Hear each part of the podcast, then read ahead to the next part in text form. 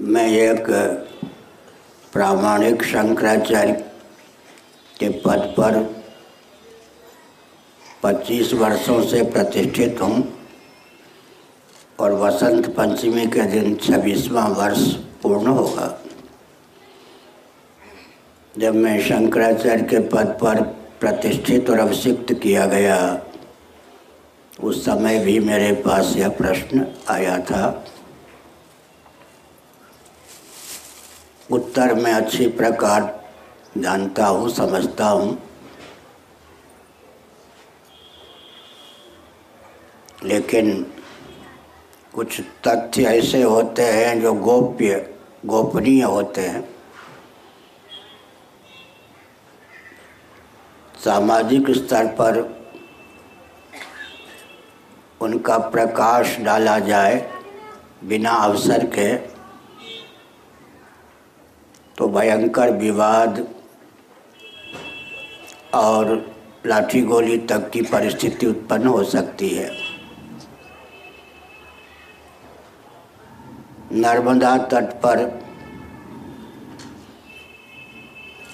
भगवान शेष और पतंजलि के अवतार गोविंद पादाचार्य महाभाग रहते थे। शंकर दिग्विजय में इतना स्पष्ट आया है।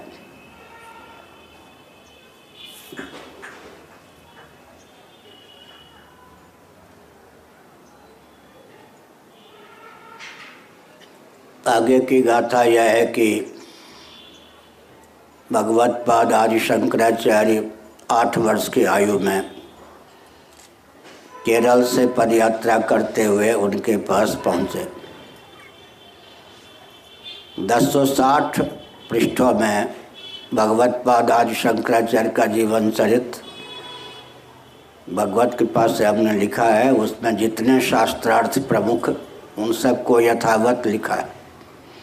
पूरा जीवन चरित है, और अभी पता चला है कि विदेशी शिक्षण संस्थानों ने उस ग्रंथ को बहुत महत्व देकर उसका अध्ययन, अध्यापन प्रारंभ किया है। अब मैं एक संकेत करता हूँ।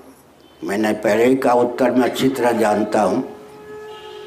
लेकिन उचित अवसर पर ऐसे विवाद को लेकर मुँह खोलना उचित है, हर जगह नहीं।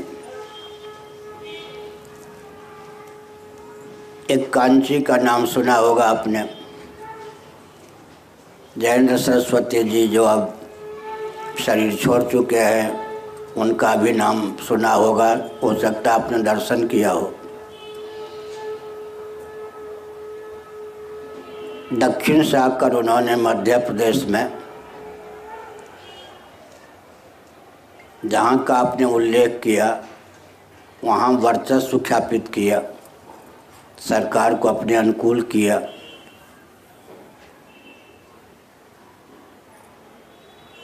जिधर का आपने उल्लेख किया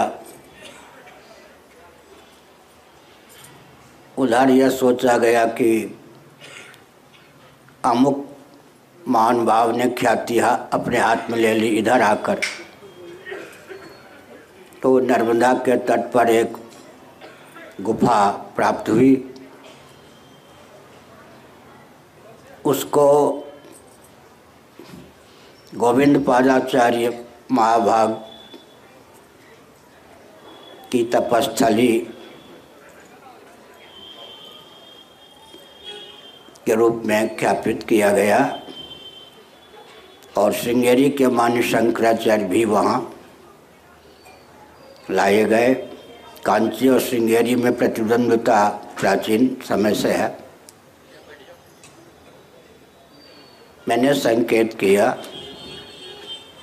ऐतिह्य तथ्य जो भी हो, लेकिन यह ख्याति और वर्चस्व का स्वरूप बन गया। यहाँ जो पहले सरकार थी उसने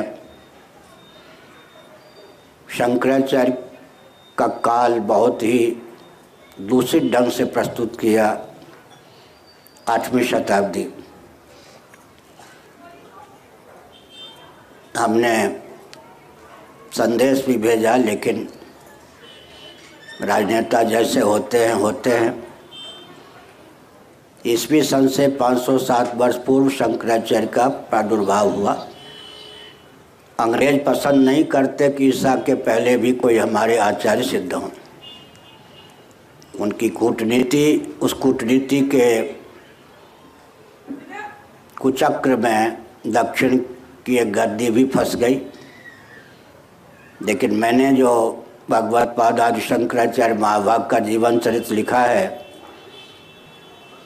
उसमें उस गद्दी ने तीन बार अब तक शंकराचार्य का समय बदला है, ये भी दिया है।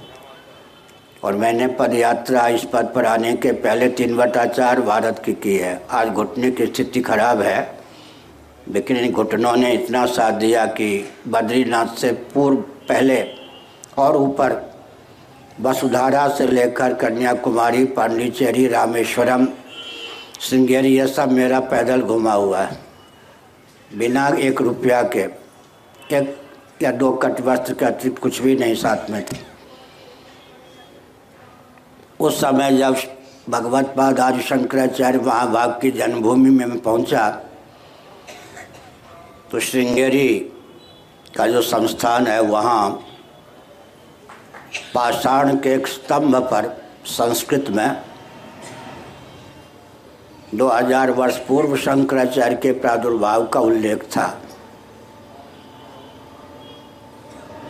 लेकिन शंकराचार्य पद पर प्रतिष्ठित होने के बाद जब मैं कालडी गया तो वो स्तंभ तोड़ दिया गया था, हटा दिया गया था। परंतु मेरे पास उस समय का लेख विद्यमान है, संस्कृत वाला, और मैंने भगवत पाद आदि शंकराचार्य नामक ग्रंथ में उसको भी उद्धृत किया है। तो अंग्रेज़ों की कूटनीति सब जगह पहुँचती है और श्रेय की भावना से इतिहास को भी विकृत कर दिया जाता है। आपको सुनकर आश्चर्य होगा। यमुना के तट पर तुलसीदास जी महाभाग की जन्मभूमि बांदा जिला में उत्तर प्रदेश में चर्चित और लगभग 40 पैंतालीस वर्ष पहले मैं वहाँ गया भी था। भवन, सत्संग भवन क्या क्या तुलसीदास जी के नाम पर एक कुटी में उनके द्वारा हस्तलिखित रामचरित मानस भी देखने का अवसर मिला। अभी लगभग 25 साल पहले एक व्यक्ति ने सुप्रीम कोर्ट में केस कर दिया कि वह नहीं, यहाँ पर जन्मभूमि थी। और जिस जस्टिस ने वो जजमेंट दिया, नया स्थान जो तुलसीदास जी का बताया गया एक व्यक्ति के द्वारा, बिना छानबीन किए उस न्यायाधीश ने मान्य उच्चतम न्यायालय के न्यायमूर्ति ने कह दिया कि हाँ यही ठीक दैवयोग से मेरे पास वो वृंदावन में आए। तो महाराज, मैंने तो ऐसा निर्णय दे दिया। ऐसा भी होता है।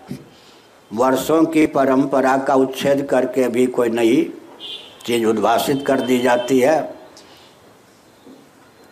आप जगह जगह के पानी पीने वाले, गुजरात के हैं ना घाट घाट के पानी पीने वाले, विवाद के चक्रव्यूह में मुझे फांसने का प्रयास न करें। ना, समझ गए आगे कोई प्रश्न?